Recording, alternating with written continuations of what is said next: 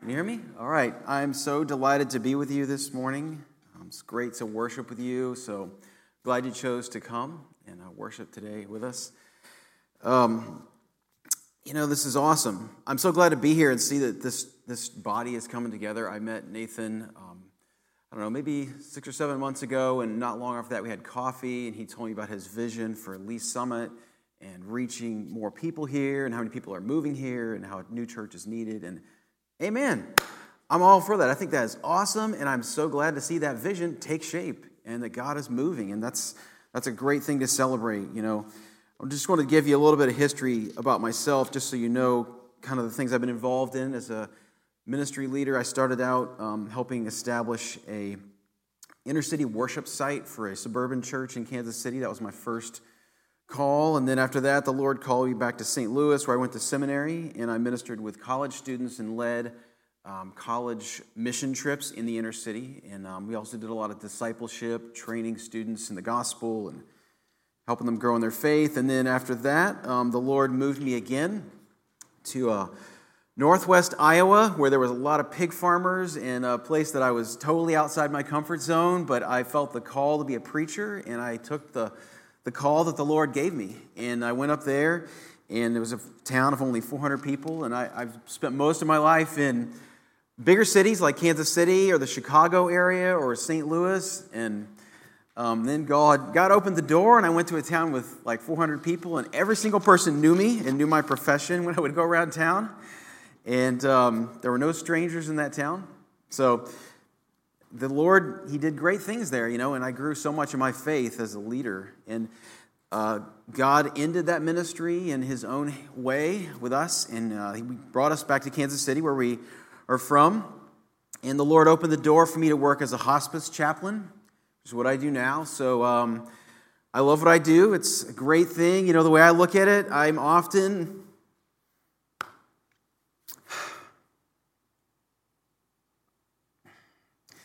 the last friend people make before they go to glory. That's the way I look at it. And it's a beautiful thing.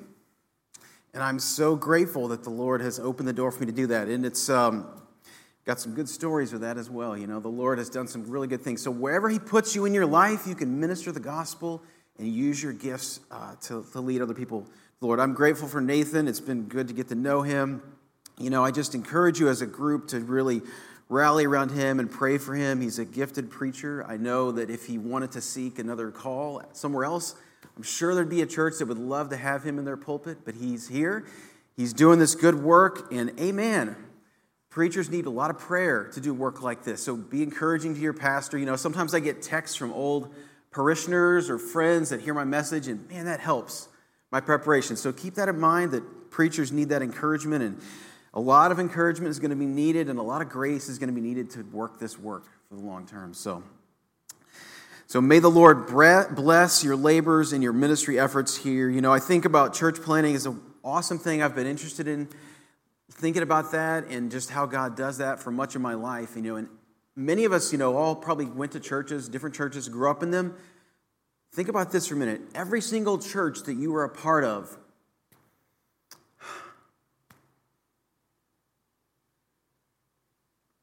Every single one needed a founding pastor to start it, to do that work, to labor, to plow, to work, to connect. It's hard work to do. And every one of us have been in churches, and there was a pastor that you probably didn't even know that started it. So keep that in mind. It's an amazing work to be part of. Um, the message I have for you this uh, morning, it's a good message, I think, and I'm glad to preach it to you. It's about grace. So I have a very simple outline. It's what is grace? How does grace work? And why does grace matter? So if you have um, your uh, passage, you can open it up. It's on the bulletin here if you want to follow along. So, what is grace? So, here's I want to start out. All throughout the Bible, the grace of the Lord is there. And what I mean is this it's a thread that you can trace throughout the entire story of Scripture from beginning to end. God is good, God is committed to redeeming, rescuing, saving his people doing that when they don't deserve it. God does his saving work in unexpected, um, amazing, miraculous, um, extravagant ways. So let's look at this passage that we read this morning and just kind of fit it into the story of the Bible.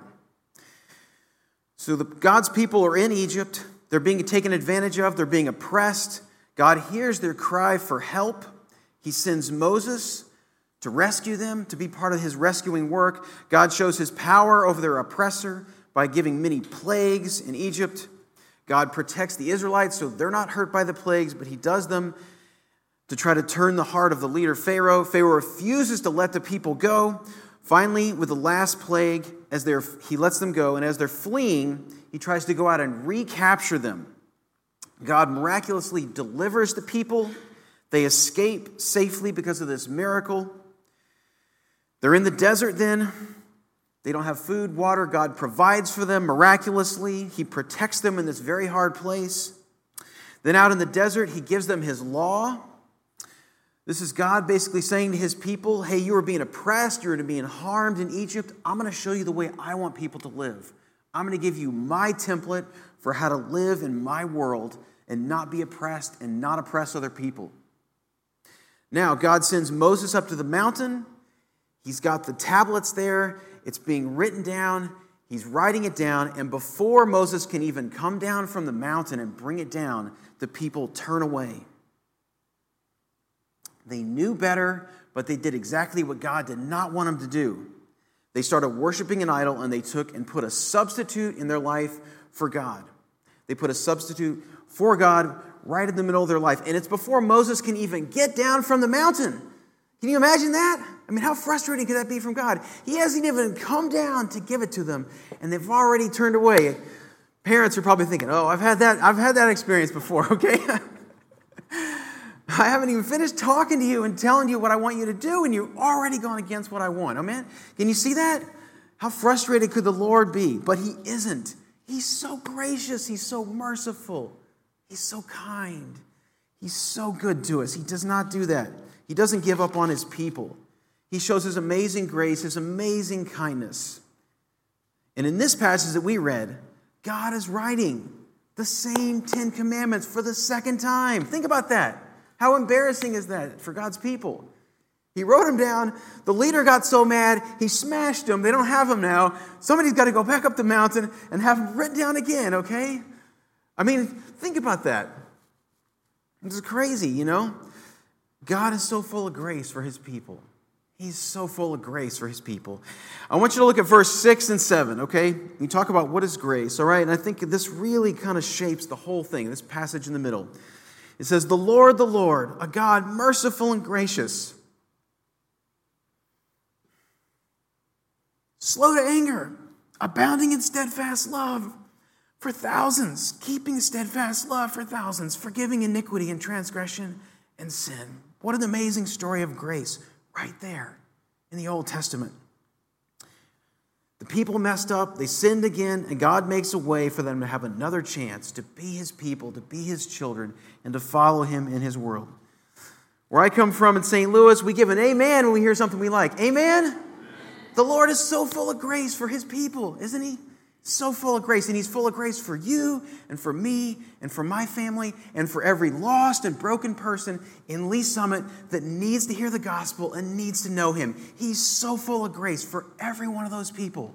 And He wants them to get a picture of that in their life and connect with Him. Grace makes all the difference when someone hears it and understands it and receives it. Let me tell you a story. When I was in uh, Iowa, I had a guy who was in my church. He never came to church, but he was on my membership roll. He got sick. He went into the hospital. He was elderly in his, in his 70s. Um, he came back home, and because I'd visited him in the hospital, he let me come visit him at home. Okay? so I had lots of members that were not very active. But this guy let me come to visit him, and I had the excuse of, well, you're just at the hospital, so I need to come see you and check on you, you know. So I went home, uh, went to his home, sat down and talked to him. You know, and this guy's heart was soft. He was elderly, you know, he wasn't in great health. You know, he's had a lot of health issues, and we'd had a good conversation. And At one point, he just broke down. And uh, he said just the most kind of open hearted thing to me. He said, Preacher,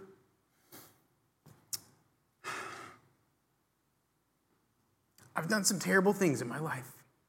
I was an alcoholic, destroyed my first marriage, hurt my kids, I don't have hardly any relationship with them. I've never gone to church, hardly ever. I feel so bad. I've done so many things wrong in my life. I had so many. I made so many mistakes. There's big tears rolling down his cheeks. I can just see that he's hurting.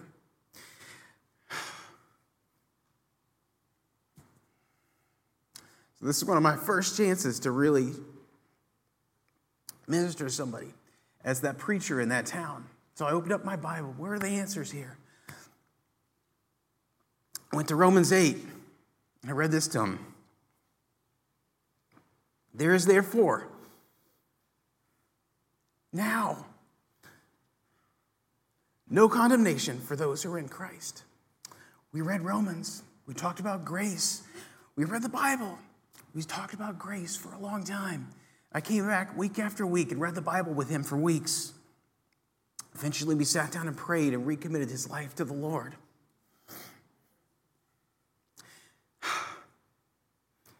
He started coming to church every week. People were so shocked.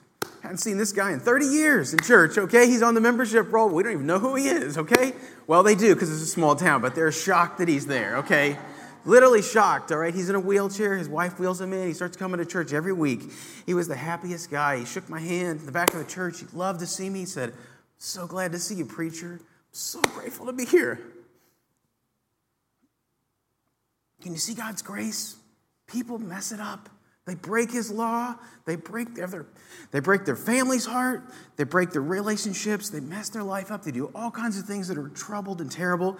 And God loves them and he wants grace to be placed right before them and for them to be invited to come and be part of his family all over again. That's what God wants for people. And I guarantee you, there are people in this city, in this town, that are hurting, that are lonely, that have been through the same kind of things, and they need somebody that will go to them and tell them what grace is again. One more time. Amen. The Lord wants us to take it to other people that are hurting. Now, let me, let me show you this passage. Every passage in the Bible, every single one points us to Christ, okay? And this is from the Old Testament. And I love preaching from the Old Testament because there's so much good grace in it as well. We shouldn't just look at the New Testament, we got to look at the Old Testament too because it points us to Christ. Look at verse 7. I want to show you how you can see Christ in this passage. This is God speaking about himself. He says, forgiving iniquity and transgression and sin, but who will by no means clear the guilty. So God forgives sin. Amen? He forgives sin. But it's a cost to that, okay? And in the Old Testament, they had to do sacrifices to show that cost. And that points to the punishment that has to come for sin. In the New Testament, we see that God presents Jesus as the sacrifice. He is the one that the punishment goes on. The punishment goes on Jesus so you don't have to bear it. And that's how God forgives sin. And that's all over the Old Testament. That's the grace of the gospel. And this passage reminds us of it. It has Christ's grace written all over it when we read it. God loves the sinner. He will provide a way for them to be cleared and to be restored and be renewed. When Moses is rewriting the law, he's restoring and renewing the covenant with God's people. And that's God's grace at work for his people. God writes a second copy of the Ten Commandments for his people, and that's an act of mercy and grace. Amen? That's what God's like. So let me ask you this. Here's a challenge. Here's your application for this part. You know what grace is? But when you talk about your faith, or when the question of God comes up, or when you talk about the Bible with anyone or Jesus, is grace at top of mind? Is grace at the top of mind of your conversation? Is that the first thing that you're putting out there and you're talking about it? Or are you going to the law and talking about everything that someone's done wrong? I mean, people know they're not supposed to cuss, they're not supposed to get drunk, they shouldn't break what they're in the Ten Commandments. We know those things in our heart, and we know them because they're reminded, we're reminded of them in the Bible. But are you going to the law first when you meet people, or are you talking about grace? Because grace is really what's needed to break through in people's hearts and connect with them and establish that groundwork for God to really bring something new into their life. This friend that I had in um, Iowa, my church, who hadn't been to church in years, he knew he'd done all kinds of things wrong. He knew he wasn't going to church. He knew he'd messed up his life. What he needed to hear was that there was grace for him, that God still wanted him and loved him and wanted him in fellowship and wanted him part of the family. That's what he really needed to hear. We all have people in our life that we talk to on a daily basis our spouse, our kids, our neighbors, our coworkers. when you talk about that and the subject of faith comes up, is it grace? That's the top of mind when you talk about God. Because I think that really changes the conversation when we minister to people or we talk to people. Amen, church? Now, here's your other thing you can think about. Every single Christian has a grace story.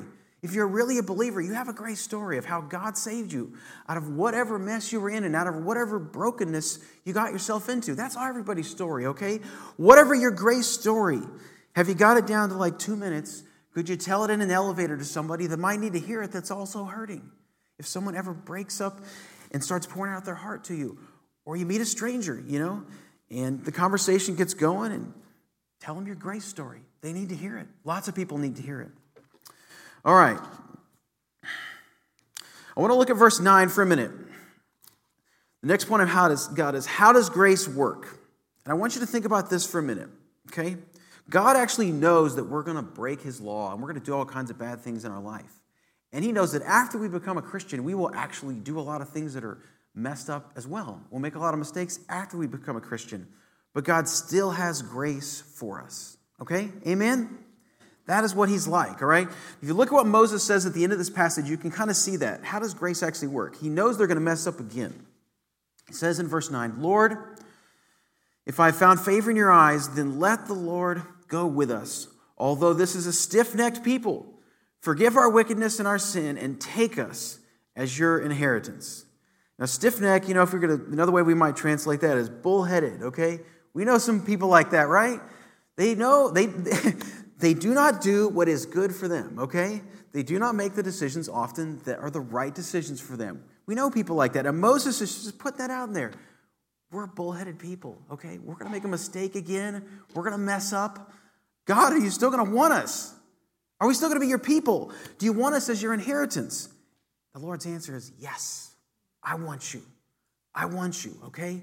There's more grace for you after you've messed up, okay? Now, how does grace work? It doesn't mean that God wipes away sinners and there's no consequences.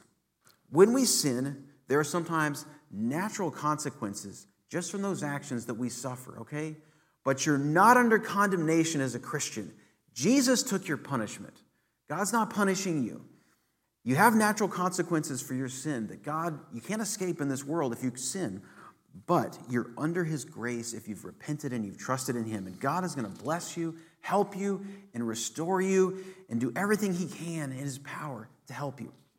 Okay, that's how grace actually works. Okay?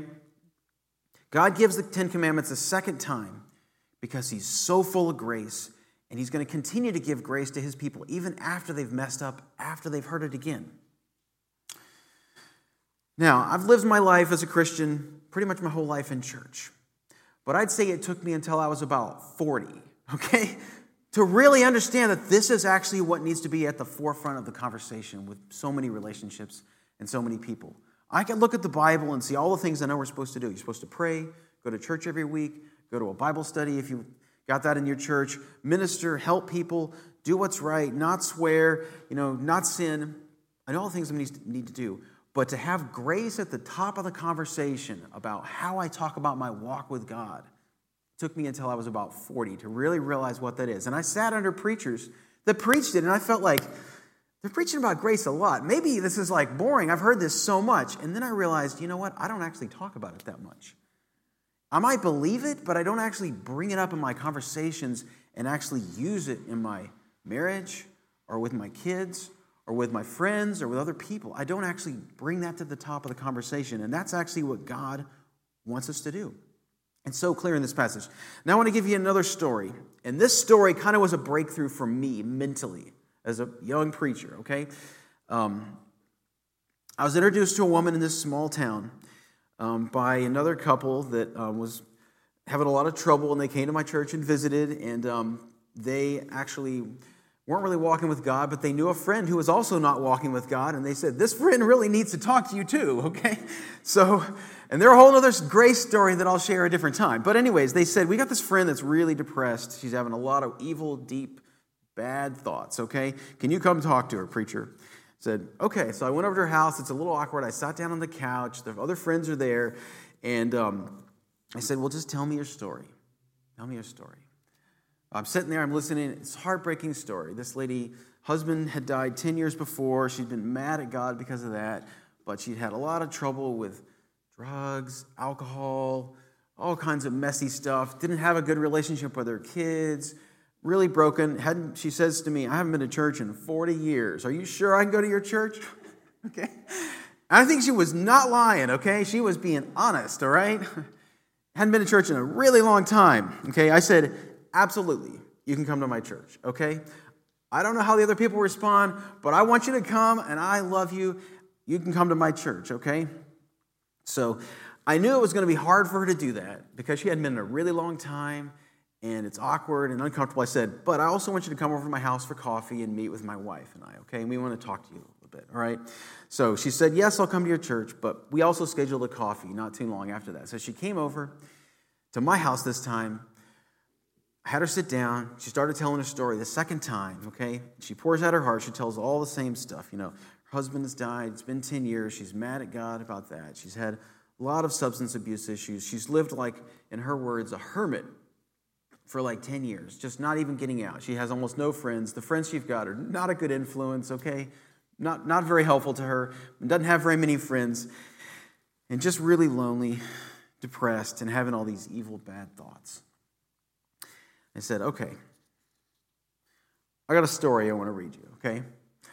We go to Luke 15, okay? Luke 15. Luke 15 is the story of the prodigal son, okay? You know that story. We all know it as Christians. But could we tell it again to people? Because that's a great story that we all need to hear. There was a man that had two sons. One son, the younger son, came to his dad and said, I want my inheritance now. I know you're not passed away, but I want my inheritance now. The father so gracious, gives the son the inheritance. The son leaves, runs away from the father, is out of relationship with him, takes everything the father has given him, blows it all on wild living, spends everything, wastes it, half of the family assets and inheritance. Okay? He takes a job feeding pigs. He looks into the trough one day and says, I'm so hungry, I want to eat what these pigs have. I have nothing. Remembers his father's a wealthy man. Maybe I can go back to my dad and take a job feeding his pigs. I think I'll do that. Starts back home. When the father sees him, he runs to him embraces him, puts a robe on him, puts a ring on his finger, says, Go out and get a calf and slaughter it. We're having a huge party. My son, who was lost and dead to me, has been found, and he's back, and I'm so happy he's here. I'm going to throw a party. The older brother sees what the father's doing, refuses to go into the party, says, Dad, I've been your son my whole life. You've never done anything like this for me. Never. The father says, Son, everything that I have is yours. You've always been with me. But it is fitting and right to celebrate, for your brother was dead, he's alive. He was lost, and he's been found. We read that story. This woman who hadn't been to church for 40 years said, I've heard that story before, but the way I heard it was the father rejected the son and told him he didn't want anything to do with him. My dad told me that story. True story. That she told me this. My dad told me that story, and the father wanted nothing to do with that son. That's how a lot of people feel who are outside the church. That's how a lot of people feel who've messed up their life, and that's how this woman felt. I said, Well, that's not the real story, okay? This is the story from the Bible. God loves sinners. He loves them so much. And when they come back to him, he throws an extravagant party and he's so happy and he embraces them and hugs them and loves them. And they belong to him. And that's before they've cleaned up their life or they've changed everything. This father didn't know what the son was going to do after that party, but he loved him extravagantly. And it's that grace itself that is so powerful and transformative. Let me tell you, tell me a little bit more of this story. I said that to this woman. I told her the story and I said, How does the story sound? She says, That sounds amazing. It sounds amazing. That sounds wonderful. I said, That's right. That's why we call it Amazing Grace, okay? Amen? Come to church with us and sing Amazing Grace now, okay? So we continued to meet for coffee. We met again and again. Finally, she got up the courage to come to church. She started coming to church every single week. She became one of my most faithful members, always sitting there listening to my messages, taking notes, asking me about them, saying, Preacher, I love that message. God transformed her. She became born again. Now, there's more to this story, okay? She started calling her friends, telling other people in her relationships. She told her son, I'm going to church now. He said, Really? Are you serious, mom? You've never gone to church, okay? Her son started going to a church in another town because his mother went back to church, okay? Other people in the town said, I can't believe that person's coming to church. You have no idea who she is. Do you know all the crazy stuff she's done? She's my most faithful member, okay? I'm a preacher in a small town. She's always sitting in there. I can see her face every single week when I preach, okay? She came more than people that had been on the committees and the session and everything, okay? God transformed her life, all right? She started telling everyone about Jesus, explaining to them what grace is, telling them her grace story, all right? She heard the grace message and it broke through, changed her life. So here's my application. When you think about people that are lost and messed up and messy, and you know, you probably have a couple of those people in mind. You might know a few of them. We all have them. Do you think that God delights in them, that He would run to them and put a robe on them and throw a party if they came to your house? Is that the way your heart feels? Do you realize how much grace God has for sinners? He loves sinners extravagantly, unexpectedly, in ways you're like, what? This person took all the money from the family and blew it in Las Vegas and was crazy and did all these horrible sins and soiled the family reputation, and they want to come back now? Are you crazy? And you want to throw a party for him? I mean, it, think about the story. That's God's attitude towards sinners. He loves them. He wants us to give and embrace and love people that do not deserve it, that knew better and went against what God wanted for them. And God still loves them and wants to put Christians in their life that will love them redemptively, powerfully, consistently, so much that they can't turn away from that grace. They want to come back to God and be part of His family because they know they'll be loved. Amen? God wants to use grace to break through. So often it's easy for us to talk about the things we know people are supposed to do and use the law to beat people up or to make them feel like they're less than. But God wants to use grace, His extravagant grace. And further down the line, God does want to disciple people. He wants people to grow out of that sin, He wants them to make changes in their life. But you got to put the grace part up front in the relationship and help people see that. So here's my last point I want to give you. Why does grace matter? Grace matters because the deeper grace the deeper God works His grace into our hearts, the more He works it into our hearts, the more we are going to be able to go out into the world and show it to other people and actually tell people what it means and explain it to them in our, our, own words and tell stories like the prodigal son story or look at this passage in the Old Testament that clearly shows God's extravagant grace for sinners and tell that and say, Do you see the grace of the Lord for anybody? Anybody that will turn to Him, okay? We have to have it worked deeper, deeper, deeper into us so that we can share it for other people. I want to give you one more thing. If you look at this passage, in passage uh, verse 7, he says, Notice that it says, The sins follow the third and the fourth generation. Okay? But he shows his love in steadfast love for thousands. Okay? So the third and the fourth generation. That passage really is an acknowledgement that the effects of sin ripple throughout generations, from one person to their kids to their grandkids. You cannot get away from that. That is just the reality of it. If somebody's broken, it's going to affect people down the line and their families, okay? But if you want to balance these, okay, three and four generations, and God says, and my grace is for a thousand generations, okay? What in the English is left out is that there it actually says generations right there in Hebrew, okay? God's grace is such a huge weight compared to the effects of sin, okay? Don't think of God punishing people and being angry at grandchildren and children because of sin. That's just the natural consequences of things you can't get away from, okay? We all know them. They pass down, they hurt, it's damaging. We want God's healing for that. But God's grace is continued to pour it out, be poured out for thousands of generations down the line. And that's for your family and my family and my kids and my grandkids and all the way down the line. God is going to be offering his grace to his people, wanting them to turn back to him and follow him and walk with him because he loves them so much. And he's so committed to continuing to offer his grace again and again and again. Amen? That's the way, way he works. When Jesus went to the cross, he took our punishment. He made a way for us to come back to God. If you've trusted in Christ, you're under grace, and you can celebrate that, and you can tell other people that you have God's blessing in your life. It's yours.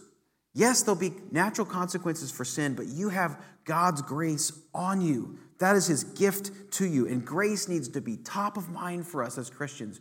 When we talk to other people, when we talk to our kids, we talk to our spouse, and even we talk to strangers who might tell us things that are unexpected. And you never know when somebody might, if you listen and you're quiet, you never know when someone might pour out all kinds of brokenness and stuff they're going through in their life. Your neighbor, a coworker, all kinds of people. So here's what I want to remind you of in this passage. God's people, they knew better. Moses went up on the mountain. They broke the law before he even got back down to the valley to tell them what it said, okay? And God made the law the Ten Commandments a second time. He gave it to him a second time. And that is an extravagant demonstration of his amazing, powerful, I'm going to break through in the most broken people's lives grace that you can ever see, okay? And that's the power of the gospel for anywhere, for anybody to share with somebody else that's hurting and needs to hear it. Amen, church? Amen. Let's take it to heart and live it out. Lord, I pray for this new church. May your spirit work in people's lives. May you fill us with your Holy Spirit. May broken people who are lonely, hurting, and have messed up their lives and damaged their relationships and need to hear the gospel afresh, may you lead people from this congregation out into this town to cross their path. And may that message of grace be represented again to somebody who needs to hear it. I pray you do it this week, Lord, that you'd work by your power to use this congregation to reach new people who are lost. Pray all that in Jesus' name. Amen.